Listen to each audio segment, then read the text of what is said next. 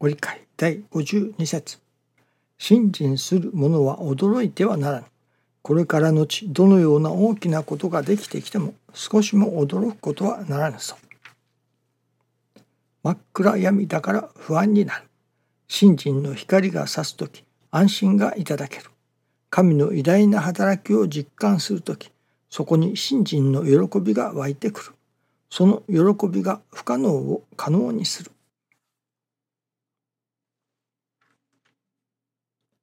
驚いてはならぬと。まあ驚いてはならぬと言われても今朝は驚くようなことがありました。まさにこの神の偉大な働きを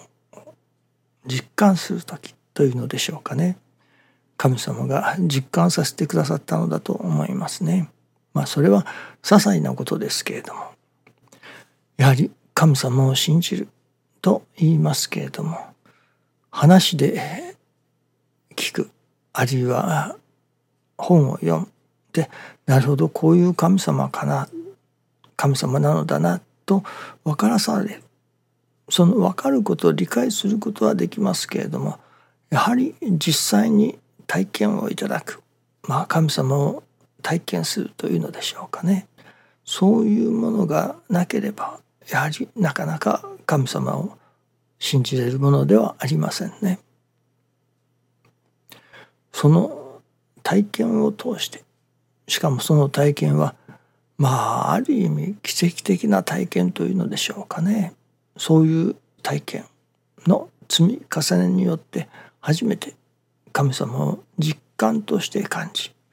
実感として信じるただ闇雲にそう言われるからそう信じるのではなくまあ実感として信じるということですね。頭で聞いて頭で分かって神様とはこういう方だと教えられてそして頭で信じるのではない実感として信じるということですね。実は今朝起きさせていただきスマートフォンですねを見ましたらあバッテリーがほぼないような状態でした。それで慌てて充電器にのケーブルを差し込ませていただいたのですけれども。そしてまあ普通でしたら満充電というのでしょうかね。2時間3時間かかるのですけれども。今日はその5分ぐらいでどれくらい溜まっただろうかとふと見てみましたらもう89%になっておりました。まあびっくりですね。そしてまたまたちょっとしてそれこそまた使いますからご記念前にやはり使いますのでそのケーブルを外して置いておりました。ら今度は100%充電になっておりました。別にもう89%というところでケーブルは抜いたのですね。今から使わなくちゃいけない。ということで抜いたわけですけれどもそれだけで100%充電になっておりました。不思議なことがあるものだなと。ものの5分ぐらいもしていないのにいきなり充電されたわけですね。そういうことを思いつつご記念させていただいておりましたらご心願にいただくのがあの残量バッテリーの残量がありますねあれが1%と表示されていわゆるそれがバッテリーの残量が少ないですよと。赤い字で1%と書いてあるのですね。そういう情景をいただきました。ああこれは本当から言えばもうあと1%しかないという状態なのだなと。それがいきなりまあ5分も充電しないうちにそれこそ89%そして100%になった。そして使っているうちに91%という表示になりましたけれども。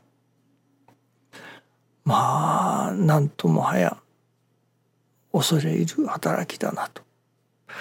何を神様は教えてくださったのだろうかと思いますね。思わされることはああこれはこれから奇跡的な働きをも神様が表してくださるということではないだろうかとそう思わせられた次第です。そして改めてやっぱり私どもはまあ生身というのでしょうかねそういう生々しいお働き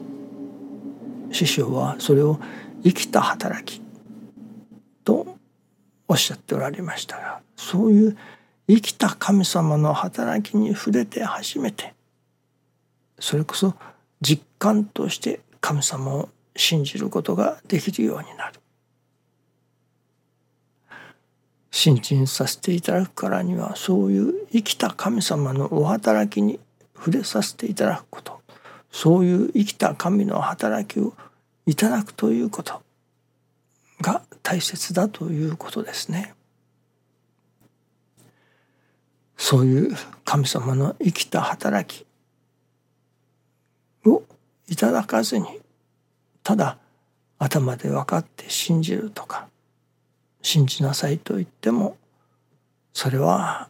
まあ何というのでしょうかねあまり意味がないというのかただ人間の思い込みに過ぎないということになりますね。そこに打てば響くような神様の生き生きとした生きた働きをいただくそこに初めて神様のまあ存在というものも実感するでしょうし神様のお心というものも実感として感じれるようになるそして初めて神様のお役に立ちたいという心も湧いてくるものですね。まずはその奇跡とも思えるような奇跡的な神様のお働きをいただくということ。そこにはそれこそ驚いてはならぬと言われますけれども驚かずには折れないような。師匠は新人の驚きと喜び。と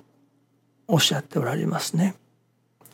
そういう新人のそれこそ奇跡的なおかげ